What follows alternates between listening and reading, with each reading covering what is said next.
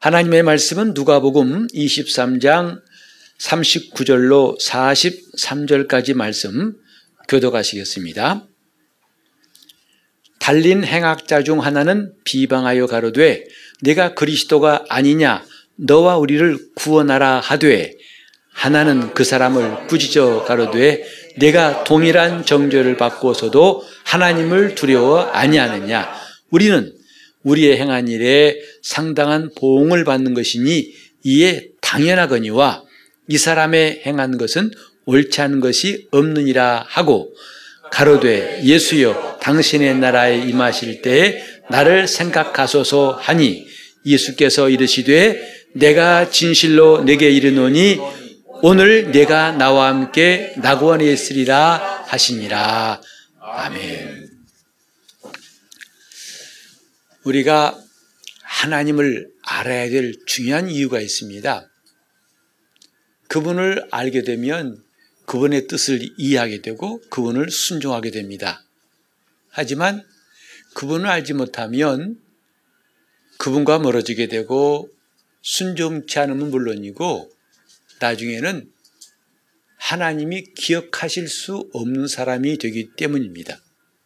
그래서 성경은 이걸 한마디로 하나님을 알지 못하면 망한다 라고 했습니다. 우리 다 같이 호세아 4장 6절, 호세아 4장 6절로 10절까지 말씀 함께 보겠습니다. 내 백성이 지식이 없으므로 망하는도다. 내가 지식을 버렸으니 나도 너를 버려 내 제사장이 되게 하지 못할 것이요. 내가 내 하나님의 율법을 잊었으니 나도 내 자녀들을 잊어버리리라. 저희는 번성할수록 내게 범죄하니 내가 저희의 영화를 변하여 욕이 되게 하리라. 저희가 내 백성의 속죄 제물을 먹고 그 마음을 저희의 죄악에 두는도다. 장차는 백성이나 제사장이나 일반이라. 내가 그 소행대로 벌하며 그 소위대로 갚으리라. 저희가 먹어도 배부르지 아니하 행음하여도 수요가 더하지 못하니 이는 여호와 쫓기를 그쳤음이니라.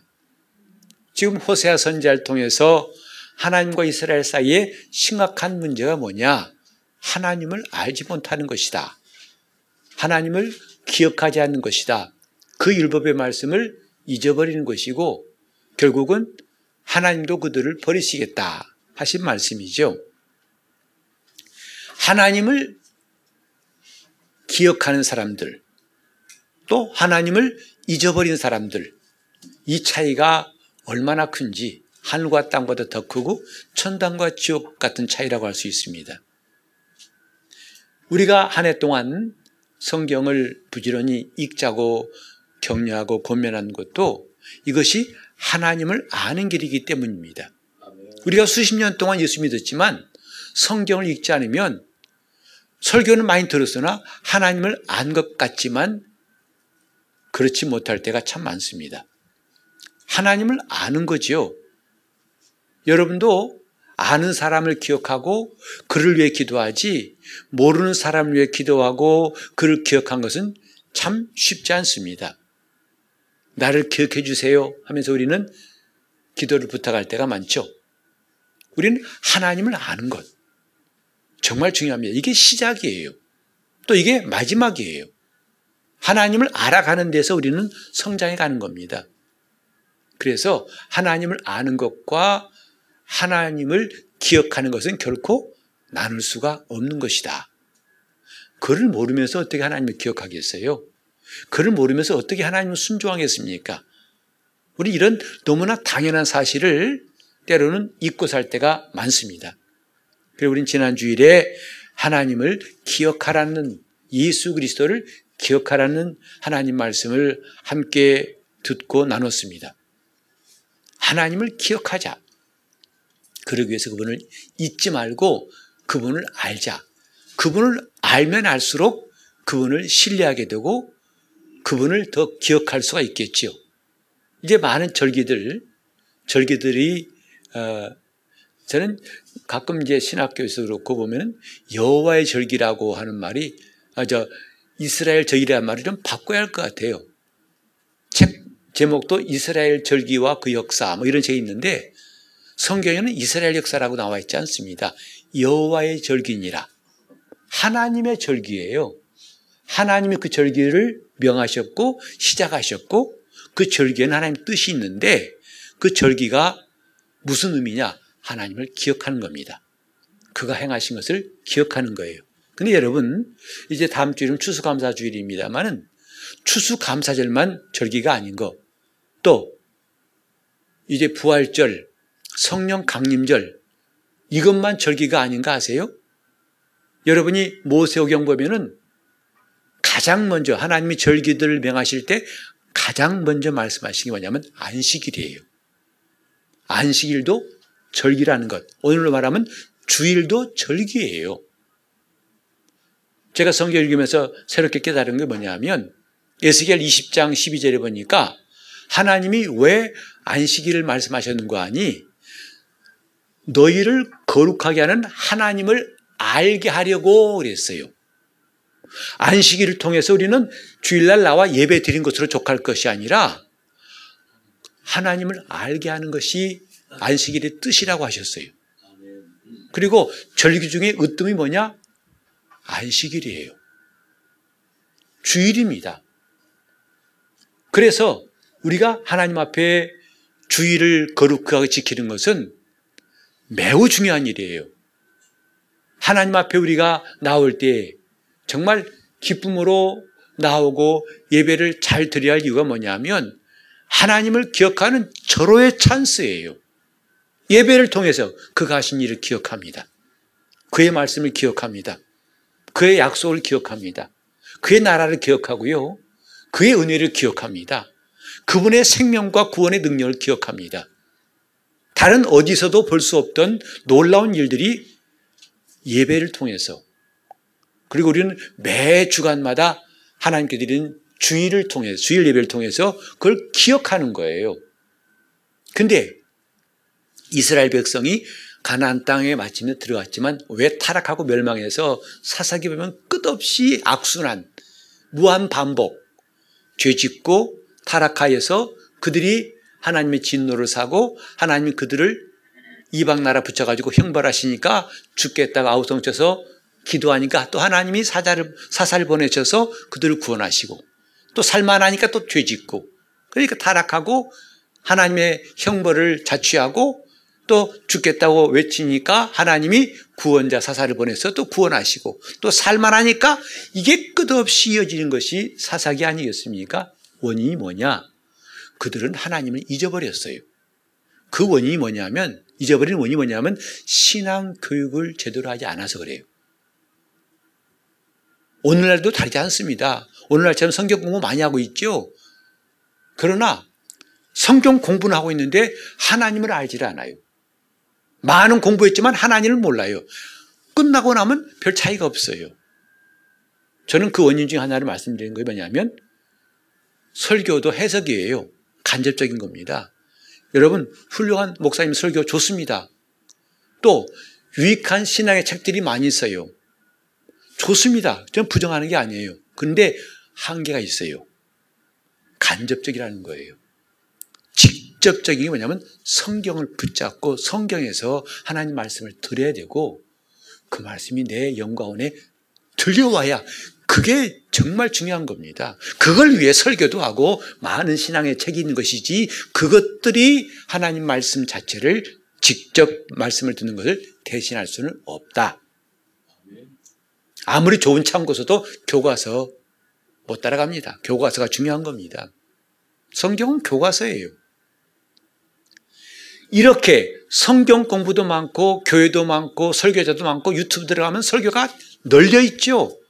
그런데 하나님을 아는 것은 이전보다 못하다고 해도 제가 틀린 말 한 것일까요? 실제로는 아는 것 같은데 몰라요.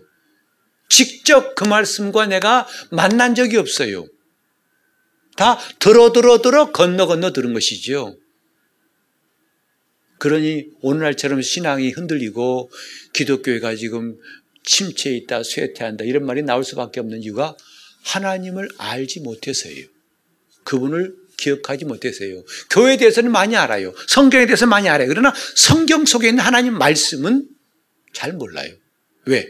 내 안에 그 말씀이 들어온 적이 없어요. 그래서 우리 하나님을 정말 알아야 됩니다. 모르면 망함나고 호세아를 통해 말씀하셨어요.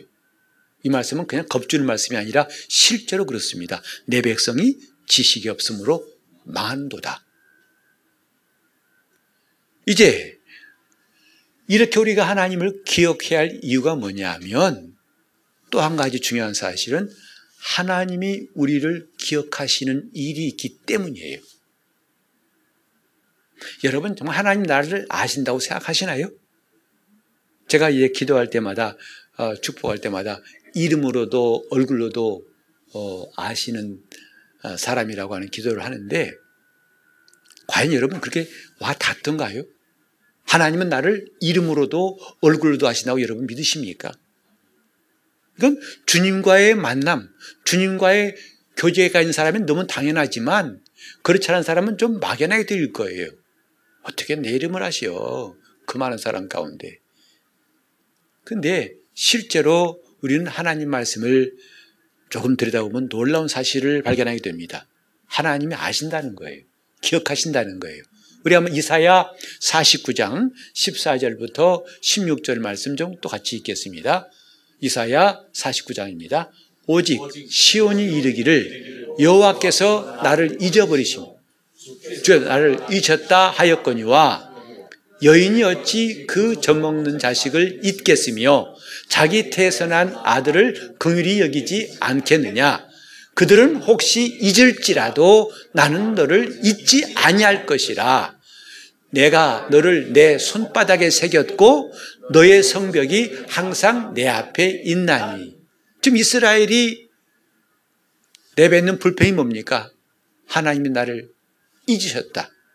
나를 버리셨다. 이것이 그들의 불평이에요.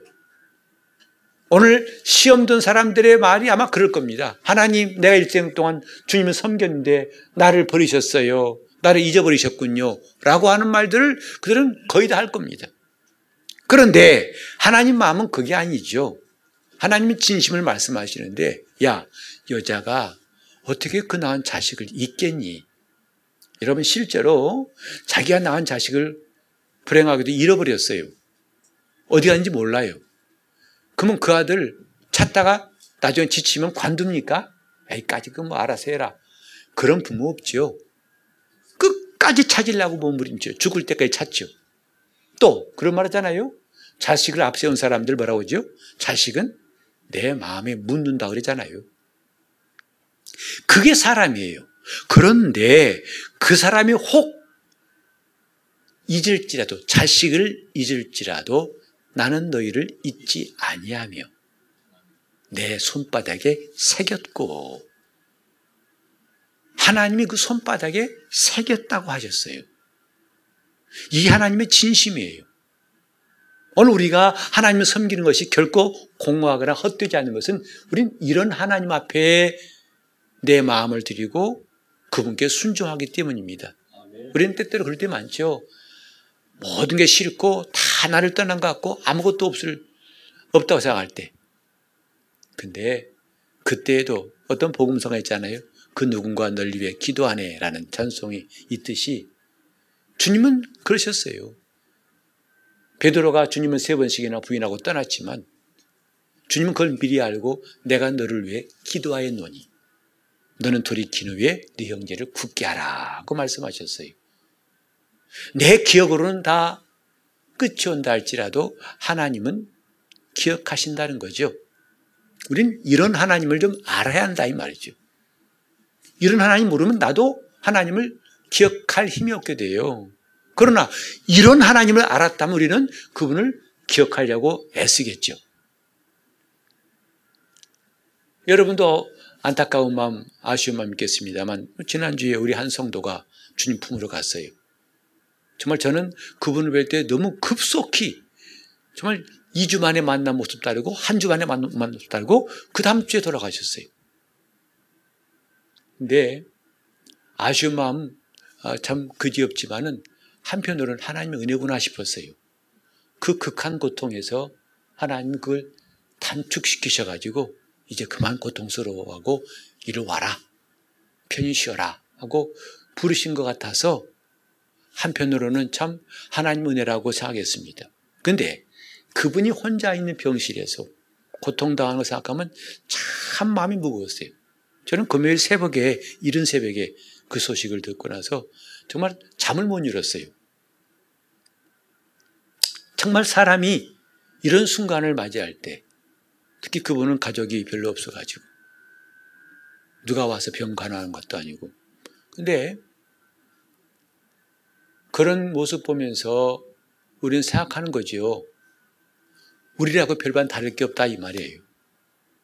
물론 난 가족이 있으니까 또 나 찾아올 사람이 있으니까 라고 하겠지만 여러분 아시잖아요. 중환자실 가족 못 들어갑니다. 수술 때 문 밖에 기다려야 돼요. 딱 나만 남았을 때가 우린 반드시 앞으로 올 거예요. 그때 그리고 나를 기억했던 사람들이 하나둘씩 잊어버릴 때가 올 겁니다. 여러분 3대 위의 조상 기억하시나요? 이름 기억하세요? 할아버지, 증조 할아버지 기억하십니까? 그분이 어떤 분이 기억하십니까? 당장은 기억할지 모르지만 2대, 3대 지나면 다 잊혀지는 겁니다. 가족일지라도 다 잊어버려요. 그건 그들이 서의가 없어 그런 게 아니라 원래 그래요. 그런데 우리가 받은 중요한 복음은 뭐냐면 귀한 소식은 전지전능하신 하나님이 나를 기억하신다는 것이죠. 스데반 집사가 순교할 때 돌무더기 속에서 숨이 끊어질 때 그는 참 외로운 사람 아무도 그를 변호하거나 돌을 막아줄 사람도 없었어요. 그러나 우리 주님께서 보좌에서 번쩍 일어나셔가지고 그 순간을 주목하시고 그를 기억해 주셨어요. 이게 성도들의 소망이에요. 아무도 나를 기억하지 않을 때, 내 가족과 친척과 사랑하는 내 남편 아내도 나를 기억하지 않고 할 수 없을 때에 그분이 나를 기억하신다는 게 얼마나 귀한 일인가. 오늘 본문은 그 말씀이거든요. 한 강도 이야기입니다. 그가 예수님과 함께 십자가에 못 박히게 되었어요. 그때 한편 강도는 예수님을 비방했습니다. 아니, 그리스도라면서 나를 왜 이 모양인데 못 구원하는 거야? 나 좀 내려가게 해줘. 믿을 테니까. 마지막 순간까지도 거칠게 주님께 비방하고 예수님을 욕했어요. 그러나 다른 편 강도는 그를 꾸짖고 말합니다. 우리는 지금 이런 벌 받는 게 상당한 죄과가 있기 때문에 그런 거야. 그런데 저분은 옳지 않은 일이 하나도 없어. 저분은 의인이야. 의로우신 분이야. 라고 자기는 평생에 처음으로 예수를 알아본 거예요. 자기 같은 자들이 아닌 것을 알아본 겁니다. 그리고 그는 처음이자 마지막 기도를 한 거지요. 예수여, 당신 나라 임하실 때 나를 생각해 주세요. 놀라운 것은 주님은 즉각 그에게 응답하셨어요. 오늘 내가 나와 함께 낙원에 있으리라. 이건 2000년 전 유대 지방에 있던 사람 한 사건이 아니라 온 인류에게 공명되고 울려와야 할 하나님의 말씀이라 생각해요. 우리가 이 땅을 떠날 때 과연 나는 이렇게 기도할 수 있을까? 예수여, 나를 생각하소서라고 하고 우리 삶을 마칠 수 있을까? 물론 지금 여러분들은 어 그거 한마디 못해? 한마디면 간단한데 라고 하겠지만 글쎄 그건 제가 잘 모르겠어요. 왜냐하면 저도 어느 우리 어, 교인의 가족 한 사람이 유급하다고 해서 저 서울 원자력병원 가가지고 그 임종 직전에 그에게 복음을 전했어요. 그 폐암으로 돌아가신 분 인데 얼마나 고통스러워하든지 힘들어하면서 그러길래 잠깐만 제가 말씀을 드리지요. 지금 당신이 겪는 고통 큽니다. 그런데 이 고통은 곧 끝납니다. 문제는 그 다음에 이보다 훨씬 더 큰 영원한 고통이 남아 있습니다. 그것을 성경은 지옥 형벌이라 말씀하고 있고 그걸 하나님의 아들이 와서 대신 죄를 담당하시므로 당신이 이 시간 예수를 그리스도라고 고백하시고 내가 죄인이므로 나의 구주라고만 고백하신다면 이 고통이 끝나는 순간 당신은 그분의 나라에 갈 것입니다. 그러니 한마디만 고백하세요. 라고 말했어요. 예수는 나의 구주시고 나는 죄인입니다. 당신이 필요합니다. 라고 말하는데요. 이 소리보다도 몇배 큰 소리로 아파 죽겠는데 왜 자꾸 괴롭혀! 하더라고요. 그 호흡기 끼고 그렇게 큰 소리 낼 만한 사람도 아닌 것 같은데 갑자기 소리를 버럭 지르더니 귀찮다고 빨리 가라고 하더니 바로 얼마 후에 숨이 끊어졌어요. 우리 속대 말 이런 말 있잖아요. 믹제바의 본전이라고. 아, 한마디 못해요? 아, 나, 그래요. 나 죄인입니다. 예수님 나의 구주십니다. 한마디 쉬울 것 같죠? 너무나 그 사람은 주님과 멀어요. 그분을 알지 못해요. 주님을 알지 못해요. 그러니 그 말할 능력도 없어서 마지막 기회마저도 놓치고 말았어요. 예수여, 당신 나라 임하실 때 나를 생각하소서. 이 말이 쉬울 것 같지요? 쉽지 않을 수 있습니다. 지금은 자신 있는 것 같죠? 그때 가서는 장담할 수 없을 수도 있습니다. 그럼 뭐냐? 평소에 주님과 가까워야 돼요. 평소에 주님이 기억하신 사람이 되어야 한다고요. 평소에 나는 틀렸지만 나는 죄인이지만 주님은 의인이십니다. 주님은 구주이십니다. 주님은 하나님의 아들이십니다. 나와는 정말 다른 분입니다. 나는 그것을 알기 때문에 내가 주님을 부르고 다른 사람 이 땅에 그 누구도 나를 기억하지 않은 순간이 올지라도 나를 꼭 생각해 주십시오. 라고 할 수 있는 건 주님과 가까워지고 주님을 기억한 사람만 할 수 있는 이야기예요. 그런 점에서 우리가 평소에 주님 앞에 우리 관계가 소원하지 않고 서먹서먹하지 않고 멋쩍고 힘들지 않고 쭈삣쭈삣하지 않고 답답하지 않고 어색하지 않아야겠다고 생각하는 거죠. 왜? 평소에 그런 관계가 아니면 여러분도 그잖아요. 평소에 사이가 안 좋은 사람한테 급하다고 가지고 근데 있잖아 좀 도와줘. 그 마음 얻기는 쉽지 않습니다. 그러나 평소에 너무나 마음이 통하고 가까운 사람이 아 근데 말이야 나 어려운 내 말 끝나기 전에 도와줄 거예요. 그거 여러분 아시잖아요. 주님과 우리도 마찬가지입니다. 그래서 주님께서 마태복음 25장에도 말씀하셨잖아요. 그때 모든 민족을 다 모으시고 양과 염소를 목자가 나누는 것처럼 그분이 나누신다 했죠. 그리고 말씀하셨잖아요. 왼편인 자에게 너는 내가 목말랐을 때, 배고팠을 때, 헐벗고 힘들었을 때, 오해 갇혔을 때 나를 돌아보지 않았다. 아 언제 그렇습니까? 우리는 그런 적 없어요. 오른편인 자에게 말씀하시죠. 똑같이 내가 목말랐을 때 마시었고 내가 굶주렸을 때 내게 먹여주었고 나를 공개했고 내가 갇혔을 때와 돌아보았고 주님이 좀 하신 말씀은 전혀 자기에게는 관계없는 것처럼 생각했지만은 이 지극히 작은 자 한 사람에게 한 것이고 내게 한 것이니라 하고 주님은 그걸 기억하셨어요. 다른 성경에 이런 말씀 있잖아요. 너희가 선지자 이름으로 냉수 한 그릇만 대접할지라도 결단코 그 상을 잃지 않을 것이다. 왜? 주님이 기억하시기 때문이라는 거죠. 우리는 이런 하나님을 알고서 신앙생활하는 겁니다. 여러분 봉사할 때 때로는 좀 억울할 때가 들고 내가 손해보고 나는 대주가 없고 영리하지 못해가지고 맨날 나만 독박 써가지고 이렇게 청소 다 하고 힘드니 다 하고 난 거 다 빨리빨리 이래저래 빠져나가는데 혼자만 남아있나 하고 스스로를 책할 때가 혹시 없었나요? 요령이 없어가지고 다 뒤집었어요. 다 해요. 그 서운해하지 마세요. 주님이 기억하신답니다.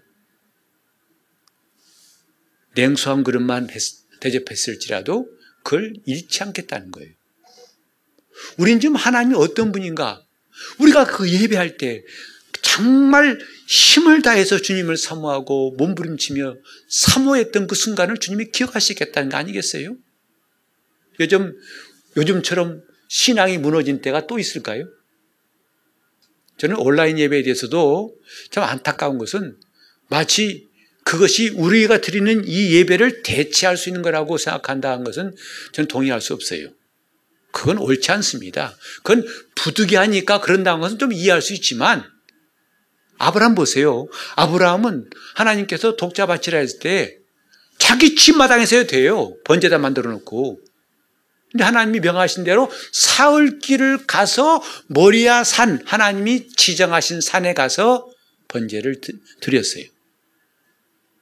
예배 오는 거 특히 이렇게 추운 날씨에 귀찮을 수 있습니다. 아유, 인터넷인데 왜? 아유, 꼭 그렇게 안에 받으신 게 아니야. 해가면서 우리도 얼마든지 편할 수 있어요. 저는 고행주의를 말하는 게 아닙니다. 마땅히 해야 할 것은 우리가 스스로 축소시키지 말자는 거죠. 땀과 눈물 신앙생활에 필요합니다. 애쓰는 거 필요합니다. 손 하나 까딱해서 하는 것도 가능하지만 그것이 우리가 마음과 정성을 다해서 힘을 다해 하는 걸 대신할 수는 결코 없다는 거죠. 왜? 기억하시는 하나님이 계시다 이 말이에요. 오늘 이 강도는 예수여 나를 생각하소서 하는 이 단 한 번의 기도였어요. 이 사람은 정말 확률이 100%입니다. 단 한 번 기도해서 그걸 응답받았으니 말이죠. 우리 주님이 나를 생각하는 사람이 되었으면 좋겠어요. 저 구약 느에미아에 보면은 느에미아는 총독이에요. 이제 마지막 3차 귀환 때 예루살렘 돌아와 가지고 그는 성벽을 예루살렘 성을 수축했어요. 1차 스룹밥의 일행은 성전을 건축했지만은 그 다음에 2차로 온 에스라 일행은 드디어 거기서 말씀을 읽고 통독하고 회개하고 영적인 각성을 했더라면 마지막 3차인 어, 느에미아는 정치적인 어, 리더로서 성벽을 그때 얼마나 많은 방해가 있었는지. 근데 느헤미야는 하나하나를 하나님께 기도했어요. 이렇게 내가 참고 이 어려움을 이기고 순종한 것을 추억하여 주옵소서. 주님 기억하여 주옵소서. 느헤미야서에 보면 몇 군데가 나와요. 하나님 이 일을 기억하여 주옵소서. 저들의 핍박과 방해를 무릅쓰한 것도 기억해 주시고 또 내가 잘못된 것을 바꿔 가지고 잘 되게 하려고 애쓴 것도 기억해 주시고 그 느에미아의 기도가 마음에 참 와 닿더라고요. 하나님 나를 기억하여 주옵소서. 내가 힘든 꼴짜기를 지날 때 남들이 함께하지 않은 것에서 외로워할지라도 그러나 그 개의치 않고 오직 주님께서 원하신 길이라 하여 뚜벅뚜벅 걸어갔던 시간 기억하여 주옵소서. 주님은 기억하시는 분이에요. 여러분, 주님은 기억하시는 분이에요. 그래 우리가 낙심할 필요가 없어요. 실망할 필요 없어요. 남한테 변명할 것도 없고, 목사는 특별히 더욱 그래요. 목사가 때로는 무슨 말 들었을 때 변명하고 싶은 마음도 참 굴뚝 같을 때가 있어요. 근데 많은 교훈에 의하면 그때는 입 닫고 있는 게 제일 낫더라고요. 하나님이 기억하시기 때문에 꿀떡 삼키는 게 많아요. 그게 좋아요. 오늘 우리는요, 하나님이 나를 기억하신 줄 알아야 됩니다. 너를 내 손바닥에 새겼고, 남들이 다 넓은 길갈때 좁은 길이 있지만 그 길을 끝까지 가는 게 미련해 보일 겁니다. 괜찮아요. 하나님이 기억하시기 때문입니다. 그분이 생각하시기 때문이에요. 여러분, 한 사람 한 사람을 제가 귀하게 여기고 하나님 말씀을 꼭꼭 씹듯이 보석 박듯이 하나하나 전하고 싶은 것. 이거 쉬운 일 아닙니다. 그러나 저는 감당하려고 애쓰는 것은 하나님이 기억하시는 그때라고 믿기 때문입니다. 예수여, 나를 생각하소서. 하는 이 강도의 기도는 오늘 우리 입, 우리 모두의 입에서 나와야 할 마지막까지 나와야 할 우리의 기도라고 생각합니다. 한번 같이 해볼까요? 예수여, 예수여 나를 생각하소서. 나를 생각하소서 예수여, 예수여 나를 생각하소서. 나를 생각하소서 주님은 즉시로 오늘 내가 나와 함께 낙원했을 것이다. 한순간도 인터벌이 없이 주님은 즉각 금세와 내세를 이어주시는 그 구원을 허락하신 거죠. 우리 모두 정말 주님이 끝까지 생각하시는 사람 됩시다. 끝까지 주님이 기억하신 사람. 사람들은 기억 못할지도 괜찮아요. 섭섭하게 나는 참 노력 많이 했는데 아무도 안 알아줄 때 나를 안 알아주면 섭섭한 건다 똑같습니다. 저라고 예외가 아니에요. 그러나 우린 그때도 거기 머물지 않고 걸어갈 수 있어요. 왠지 아십니까? 나를 생각하는 분이 계시고 나를 기억한 분이 계시기 때문입니다. 이상 기도하실 때 우리 한번 세 번만 세 번만 예수여 나를 생각하소서 한 다음에 간절한 마음으로 통성으로 기도하시겠습니다. 하나님 아버지 이 땅에 태어나서 아무도 나를 기억하지 않을지라도 전능하신 하나님이 기억하시는 존재가 되게 하시니 감사를 드립니다. 아멘 내가 무엇이길래 먼지 같은 존재를 주께서 피 흘려 구원하시고 이렇게 흠 많고 어리석은 자를 주님이 날마다 죄짐을 지시고 용서하시며 끝까지 성령으로 우리 인도하시오니 이 생애를 감사드립니다. 아멘. 하나님 아버지 우리가 그동안에 주님 앞에서 모른 체 하지 않고 목이 곧고 이마가 굳어서 우리 주님 앞에 완악한 심령을 갖지 않게 도와 주시옵소서. 아멘. 주님 이 강도 처음이지만 마지막으로 죽게 한 기도 예수여 당신 나라 임하실 때 나를 생각하소서 한 그 기도 같은 이 간구가 우리 일생 동안 끝없이 이어지게 도와 주시옵시고 아멘. 오늘 내가 나와 함께 낙원에 있으리한 주의 말씀이 우리 영혼에 큰 기쁨이 되게 하여 주시옵소서 아멘. 예수여 우리는 순간순간마다 이렇게 나를 생각하시고 추억하시고 기억하시는 바를 사모하는 참 성도가 되게 하여 주시옵소서 아멘. 예수 이름으로 기도합니다 아멘